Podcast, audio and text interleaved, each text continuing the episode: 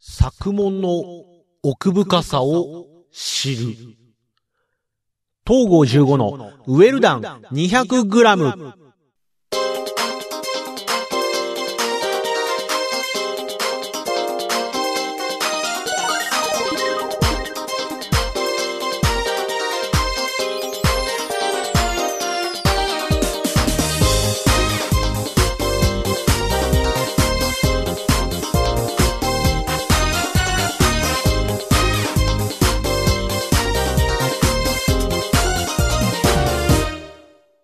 どうも、東郷じゅうごです。はい、えー、いや、奥深かった。しみじみと、いきなりしみじみと、しみじみスタートもまあいいんですけどね。はい、えーと、まあ、いや、本当にね、作文というぐらいなんでクイズの話なんですけども、クイズのね、問題作りの奥深さを改めて知りましたね。はい。まあ、あの、作文、クイズの問題を作ることを作文というふうに言ってるんですけども、この作文について、えーとまあ、去年ぐらいかな去年ぐらいから自分で問題をこう作るようになってた、コツコツコツコツ作ってたんですよ。でこれも自分のクイズのこうレベルを上げたくてっていうのがありましてね、まあ、それまでは既存の問題とか問題集とかをね見て自分でこう解いてみたりとかして、でこうクイズに対してこう知識の幅を広げる、深さを深くするっていうような、そういう、うー、勉強的なクイズに対するこうなんていうかな、見聞を広めるようなことをやってたんですけども、だんだんこうやっていくうちに自分でも作ってみようと。要は、うんと、問題集とかを見るのも全然いいんですよ。いろんな人が作った問題に触れるっていうのもすごく大事なんですけども、自分で問題を作ることによってこういろんなところにアンテナを張ることができるんでね、こう例えばニュースがありました、ニュース、あ、これクイズになるかもしれないとか、えー、街中でこんなものを見ました、新商品を見ましたとかね、ドラマを見ましたとか、スポーツでこういうことがありましたっていうのも、なんか全部、あ、こういう問題につできるなっていうような、要は自分で問題を作る側としていろんな出来事に触れていくと、こう問題の構成とか作り手側の意図みたいなのがどんどん見えるようになってくるんで、で、あのー、初めてのクイズ、自分がこうプレイヤー側として解く側として挑んだ時にも問題が解けるようになりやすいとか、そういうことがあるんですよ。なんか同じような視点で見てる人が、いろんな世の中を見てる人がいるんだなとか、そういうのもあるし、早押しクイズなんかはどれだけ他の人より早く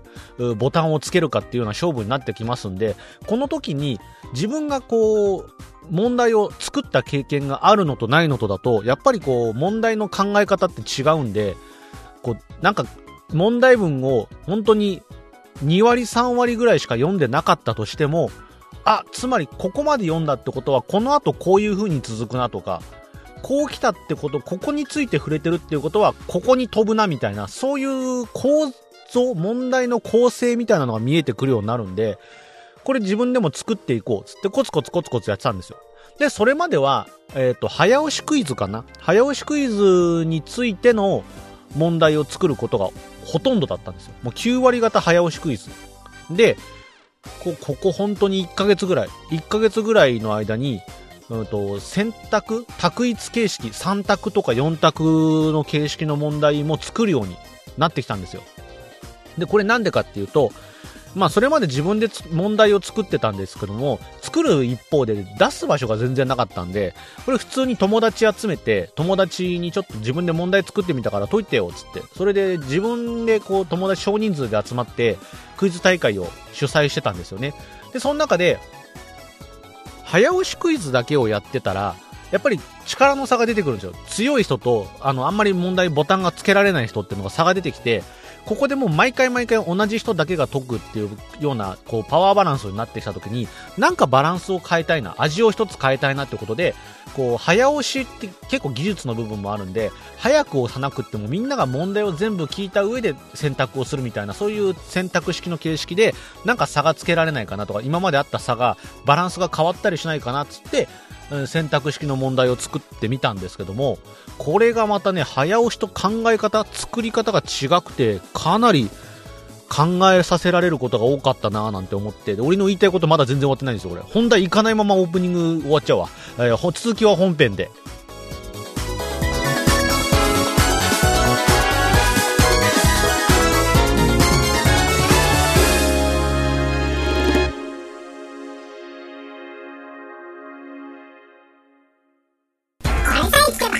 のラルラン にひゃくグラム マニア。東郷じゅうごの嫌いなものは？あ、ゼロカロリー飲料。ラルラン にひゃくグラム。 改めまして東郷じゅうごです。まだね、まだこう、問題文作りの構成も上手じゃなければね、この、このラジオの、お話の構成も上手じゃないね。まあ、クイズに関しては、作文はまだいちねんぐらいですよ。問題をちゃんと作るようになっていちねんぐらい。じゃあ、この番組は、じゅう、じゅうろくねんぐらい。じゅう、じゅうななねんぐらいなるかな。うん。昔からね、変わらない感じの構成でやり続けてるんですよ。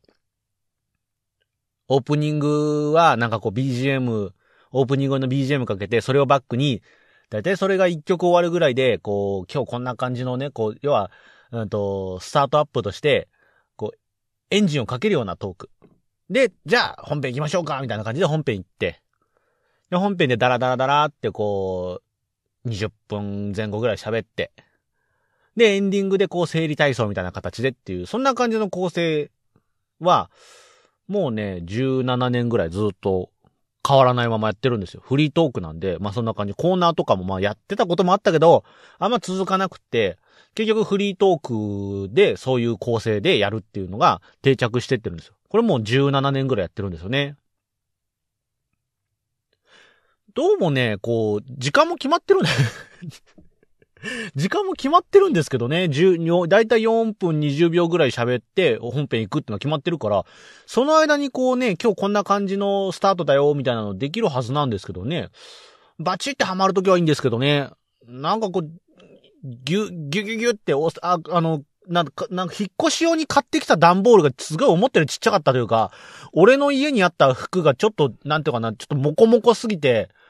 畳んでは見たんだけど、ちょっとこう、な、なんていうか中の羽毛が多すぎて、全然蓋閉まんないみたいな。ガムテープでこう止めてみたはいいんだけど、こう、モコって、なんか、普通段ボールをね、上蓋ペタンって閉じると、ね、しっかりとこう、平らに、閉じた部分は平らになるんだけど、なんか俺、なんかドーム状になってるなって、閉じた部分が。あと、あともう段ボールが悲鳴上げ、みちみちみちって悲鳴上げてんなって、そんな感じになってるんですけどもね。はい。まあそんな形で、なかなか構成がね、上手にできない、えー、僕なんですけども。まあ、そのクイズの方に関しても、早押しクイズ用の問題は、まあいちねんぐらい作って、あ、なるほど、こんな感じで考えればいいんだな。こういう感じでこう書き始めて、こんな感じで、えー、っと、問題を問うというか、答えを問うような形で締めると、綺麗に収まるな、みたいな、そういうのがだんだん分かってはきたんですよ。で、同じような感覚で、まあ、その、早押しじゃなくて、択位付けよん択問題とか作ってみたんですけども、これがまた違くて全然、要は、早押しクイズの場合って、こう、読み出しというか、この問い始め、問題を読み始めた時とこ答えに対して問題文が読み始めて最後まで聞いたら、あ、なるほどねってわかるような構成が結構俺の中では美しいかなって思ってて、例えば、例えばどんなクイズがいいんだろうな、なんかこう、うんと、じゃあ、えー、日本で一番標高が高い山は何でしょうみたいなのが、あったりすると思うんですけどもね、答えは富士山ってなると思うんですけども、この問題を作るときに、まあもちろん日本で標高が高い山は何でしょうっていう風にこうやってもいいよ。そしたら日本、日本で一番標高が高い山っていうような、その分解ができるわけですよね。で、その時に最後までこの一文として聞いたときに、あ、富士山だってみんなが聞けばわかるんだけども、日本で一番標高がの時点で、こう、答える。みたいな、そういうところの問題の作る、その要はキーワードを分解したときに、なんかこう、わかる人はその分解したいくつ目でわかるかみたいなのをちょっとずつだんだんだんだんその解けるレベルをこう低くしていくと、誰でも最初はこう知ってる人じゃないと解けないようなキーワードを散りばめておいて、だんだんそれがみんなが知っていることにつなげていくみたいな、そういうつながり方とかすると結構綺麗かなみたいな、そういうところでこう早押しのボタンをつける差を作ることができるかなって。要は、要はいかに俺の中ではボタンをつけるタイミングをど、どういう風に巻いていくかみたいな、問題文の中にどうやって巻いていくかみたいなところが、こう問題作りの面白さかななんて思ったりするんですよ。その中で、こう、さっき言った日本で一番高い山みたいなところでも、うんと、まあ、いわゆるパラレルみたいなね、いわゆるひねり、デスガ問題とかもあったりするわけですよ。日本で一番標高が高い山は、富士山ですが、日本で一番面積の広い湖はどこでしょうみたいな、そういうので、琵琶湖って言ったりとかね、そういう、まあまあ、琵琶湖とね、えっと、富士山だとちょっと山と湖なんでちょっと離れてるんで、逆をついて、こう、日本で一番高い山は富士山で、じゃあ日本で一番低い、標高の低い山はみたいなね、確かあれは日和山でしたっけ、えー、があるんですけども、そう、そういう風に言ったりとか、世界で一番高い山はじゃあどこでしょうみたいなような、やるときに、こう、どこで、ひねるときも、どこでひねりを入れてくるかとかね、そういうところを、入れたりとかっていうような、そういう考え方が面白いな、というふうに思う、で作るわけですよ。で、ところが、択一系の問題になってくると、そういうところと考え方とまた違ってくるんですよ。要は、問題文が全部、あ、明らかになるのが前提なんで、全部聞いてもらうことが前提なんで、こう、例えば、さっき言ったパラレルみたいな、日本で一番標高が高い山は富士山ですが、なんて、ですが、なんて入れる必要がないんですよ。これは、要は、早押しの場合は問題、ボタンをついた時点で読むのをやめちゃうんで、そっから、そっから先はどういう風に問題を予測して答えるかみたいなのが、早押しの、プレイヤーの腕の見せ所であるし、面白いところでもあるんですけども、択一の場合は最後まで全部聞かせちゃうから、ひねる必要がないというか、ひねったところで問題文無駄に長くなるだけなんで、そうなった時に、こう、普通に、世界で最も標高が高い山は何でしょうみたいな形になって、問題が、まあ、答えを、選択肢を入れてあげるわけですよ。エベレスト、ケーツー、カンチェンジュンガ、えー、ロ、ローツェとかね、そういう感じで入れて、さあ、さあどれでしょうみたいな、そういう感じになるんで、ここはだから、さ、もん、難易度は高かろうが低かろうが、もう、とにかく、割と問題的にはストレートに聞いちゃっていいのかなみたいな、そういう感じで、あとは選択肢でどうひねるかみたいな、要は今までなかったんですよ。うーと問題早押しクイズの場合は問題文に対して答えをそのまま入れてあげる、もしくは答えからじゃあこの答えになるようにこんな風に問題を作ろうみたいなのをやってたわけです。で、その問題文をじゃあこの答えにつながるようにどうやってこの答えに答えへのヒントみたいなのをどうやって散りばめていこうかなみたいなのを考えて問題文を作っていたところが、こう択一問題になった瞬間にその考え方とはまた違って、まあもちろんこの答えになる問題を作ろう、ただしよん択ですとなった時にも問題の問い方もそうだし、あとはもう一つうーよん択なんで間違いの選択肢を作らなきゃいけないってなった時に、この間違いの選択肢の選び方のセンスみたいな、そういうところも出てきて、なんかすごいこう、今までやってきたことと全くまた違う、こう、考え方が出てきて、さっき言った、その、世界で一番標高が高い山はみたいなのも、もちろん答えはエベレストなんですけども、他のみっつの選択肢としては、あの、本当に標高が高い山、上から順番に、言ってたわけですよ。にばんめが ケーツー で、さんばんめがカンチェンジュンガで、で、よんばんめが、えっと、ローツェだったかな?ローツェだったと思うんですけども、こういう形で、他にも近い答えのものを入れたりとか、近い語感のものを入れたりとかっていうような、こう、間違い選択肢の入れ方みたいなのが、すごいこう難しいなっていうような考え方。で、これが、なんで択一問題も作るようになったかって、さっき言った通り、えっと、早押しクイズばっかりを同じメンバーでやった時に、力の差がもう、だいたいレベルの差が出てきてるんですよ。で、そこで、何かこう、一つ味を変えたいということで入れたっていうのもある。これも一つなんですよ。で、これも一つだし、また他の理由としては、えっと、クイズ、クイズのこう大会みたいなのやると、もちろん早押しクイズとかもあるけども、あとボード問題とかもあったりするわけですよ。ボードの問題も、これがまあちょっと択一選択問題とちょっと似てて、最後まで問題が聞かれて、で、聞いて、聞いた上で、じゃあボードにお書きください。全員で一斉にオープンみたいな、そういう形のもあったりするんですけども、これが結構基本的には難易度が高いものが多いんですよ。早押しクイズに比べると。難問を聞くことが、要は問題が全部聞けるのが前提なんで、その上でじゃあ、参加者同士のポイントの差をつけようってなった時には、やっぱり問題の難易度が高くて、で、ここでどれだけ答えられる人がいるかみたいなので差がついてくることが多いので、こういうボードに対しても、ちょっと、レベルを上げていきたいなっていう気持ちがあったりとか。あとは、うんと、それこそこの前あったクイズ検定とか、今年はまたにがつにありますけども、知識検定とか、こういう検定に対する対策としても、やっぱりあれも問題の形式としては問題を、問題文があった上で選択式なんですよ。答えが選択式なんですよ。さん択とかよん択とかの選択式になってるんで、その時に、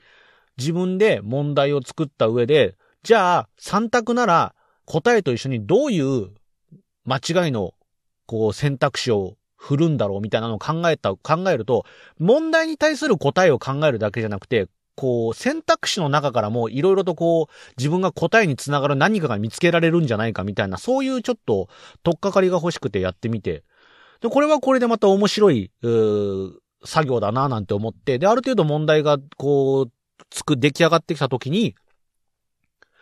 せっかくだからこれもアウトプットしていきたいな。もちろん身内でやってるクイズ大会でもアウトプットをしてるんですけども、それ以外でもアウトプットしたいなっていうことで、えー、ここから俺が今日話そうと思ってたことの一つ、先に言っとけばよかったんだけど、えー、それを、そういうのを作ってアウトプットしてみたいっていうことで、えっと、まあ、クイズ、好きの皆さんならご存知かもしれないんですけども、クイズ X というサイトがあるんですけども、このクイズ X さんのところにこの自分が作った問題を投稿させてもらいました。えー、一応テーマを一つに絞ったという形で、えー、自分の好きなサウナ、サウナに関するクイズを作って、でこれを投稿させてもらったんですよ。で投稿させてもらったところ、えっとまあ無事、えー、記事に採用してくださりまして、もちろんこの上で自分が作った問題への添削というかね、修正とかもあったんで、チェックしてくれた上で、こここういう言い回しに変えましょうかとか、こういう風に表現しましょうねっていうような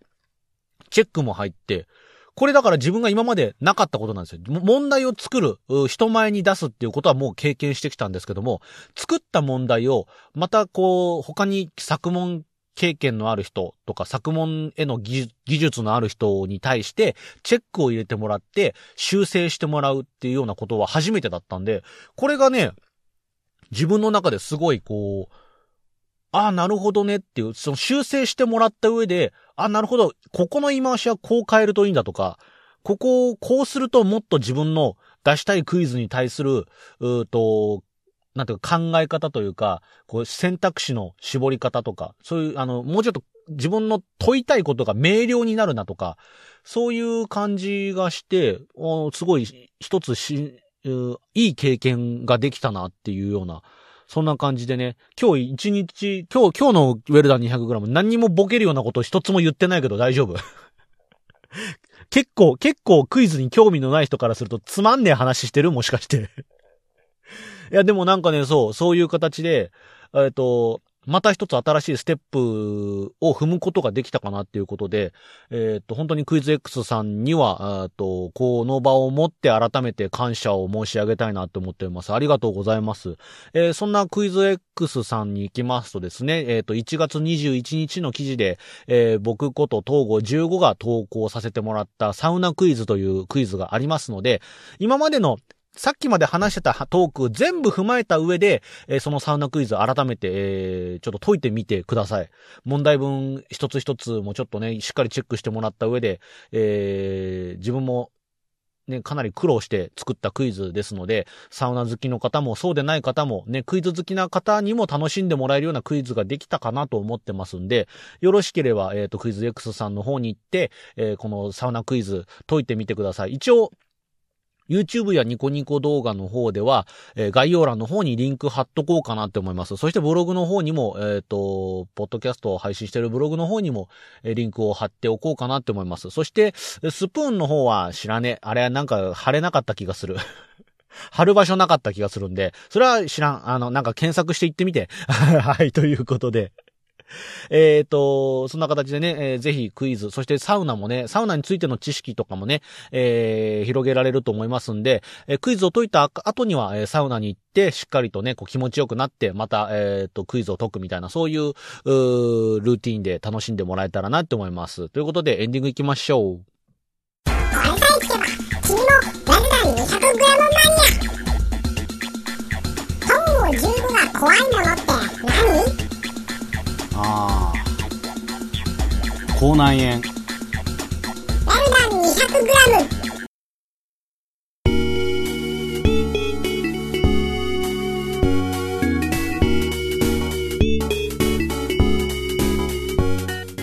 ということでエンディングでございます。はい、えー、そういうちょっと今日はボケが全然ないようなね、平坦な。平坦なトークでしたけどもね。はい。そういう時もありますよ。そういう、なんかこう、自分で作り上げたものに対して、ね、で、その、公開してくれて、一緒に協力してくれて、そういう記事にしてくれてってやってくれたものに対してね、僕だけじゃないんでね、こう、要は、協力してくれた人もいて、それをね、ちゃんとみんなに、えーと、伝えてくれる人がいてってなるんで、ね、すごいありがたいことですよ。真面目に、真面目にやって、真面目にやってくれたことだから。ボケる要素が何もなかったんですけどもね、はい。そういう、そういうモードの時もありますよ、そりゃ。ね。いいじゃないですかね。はい。なんかそんな感じで、えっと、クイズに関してはね、もう本当ににがつはにがつで知識検定とかもあるんで、まあこれも、あのー、受け、ぜひ受けたいなとは思ってるんですけども、ちょっとまだね、えっと、日程的に、そこの予定がうまく開くかどうかがちょっとはっきりしなくって、それでちょっとまだ申し込み、ギリギリまで申し込みを様子見ようとしてるんで、なんともちょっと言えない、今の状況ではなんとも言えないんですけども、余裕があれば受けたいななんて思ってるんですけどね、はい。まあそ、その他にがつはちょっと予定が詰まってるんです、他にもね、こう、にがつの頭には、まあ、先週も話しましたけど、エフジーオー のね、えー、冬祭りですよ。ウィンターパーティーがあって、宮城に行こうと思ってますから、ね、行くつもりでいますし、で、その他にもちょっといろいろとね、こう、やらなきゃいけないことみたいなのがどんどん積み重なってきているので、はい、年明けね、もう、いちがつももう終わりですよ。いちがつも終わって、こう、いろいろとね、年始めで、いろんなことがスタートし始めて、で、にがつはにがつでそのスタートしたものをまとめたりとか、ね、こう、軌道に乗ったものはしっかり乗せて、でやっぱやんなくてよかったなみたいなものは、えっと、捨てつつですよ。しなきゃいけないわけですよね。そういう感じになってきてますよね。にがつはにがつでバレンタインがありますから、バレンタインはまた忙しいんだ、本当に。なんな、本当に俺モテてモテてしょうがないから。本当に家の前にもうね、チョコレートを大量に積んだトラックがもう、にだい、さんだい、よんだい、ごだいと来ますから、ね、えー、ろくだい、ななだい、はちだい、きゅうだい、じゅうだい、お、親父、今何時で、つって、ね、なるわけですよ。ここのつで、もうここのつ過ぎてるっつうの。じゅういちだいまで普通に数えちゃったよ、みたいな。ね、はい、あの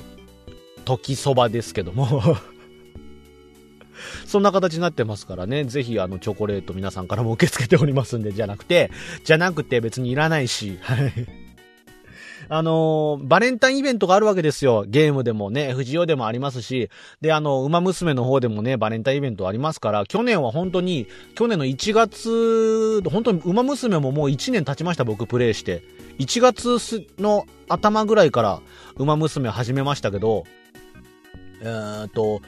本当にその時期だから、プレイしてちょっとウマ娘ってこんなゲームなんだなぁなんて分かってきた頃にバレンタインイベント始まりまして、で、去年はね、バレンタイン、あの、ミホノブルボンとエイシンフラッシュでしたよね。あの、バレンタイン賞で出ましたけども、今年は誰が来るのかなぁなんて楽しみにしてて、で、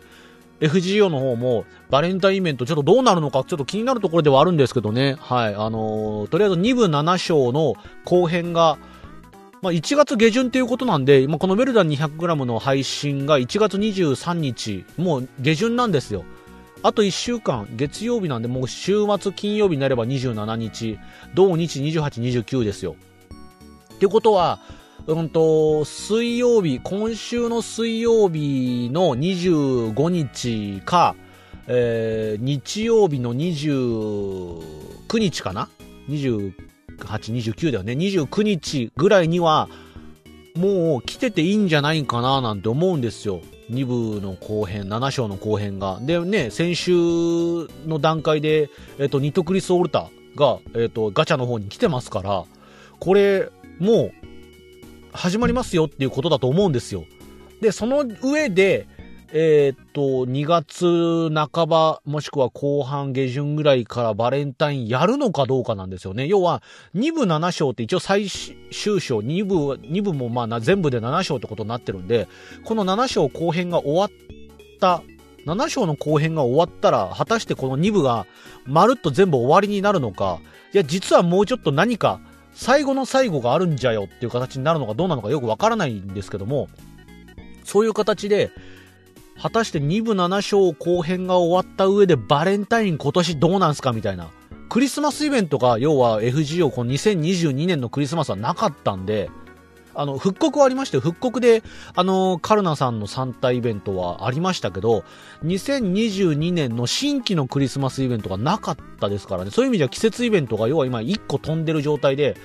えー、そのまま本編、メインストーリーの方行っちゃってますから、どうなるの？バレンタインはちょっと欲しいなって思ってるんですけど、そういう意味で、だからにがつは忙しいんですよ。ウマ娘もね、あの、とりあえず、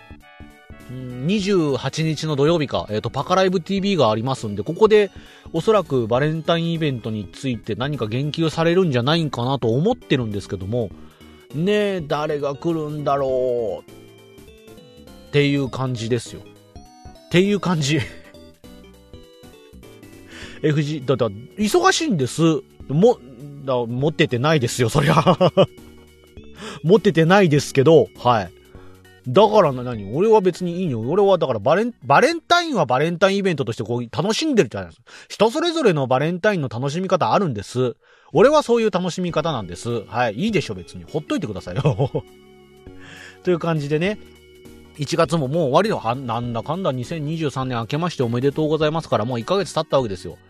あとだから今年はね、残すところじゅういっかげつですよ。皆さん後悔のないようにね。はい。やり残しがないように今からコツコツコツコツやっておくといいですよということで、えー、今週のウェルダン にひゃくグラム こんな感じで終わりにしていきたいと思うんですけども、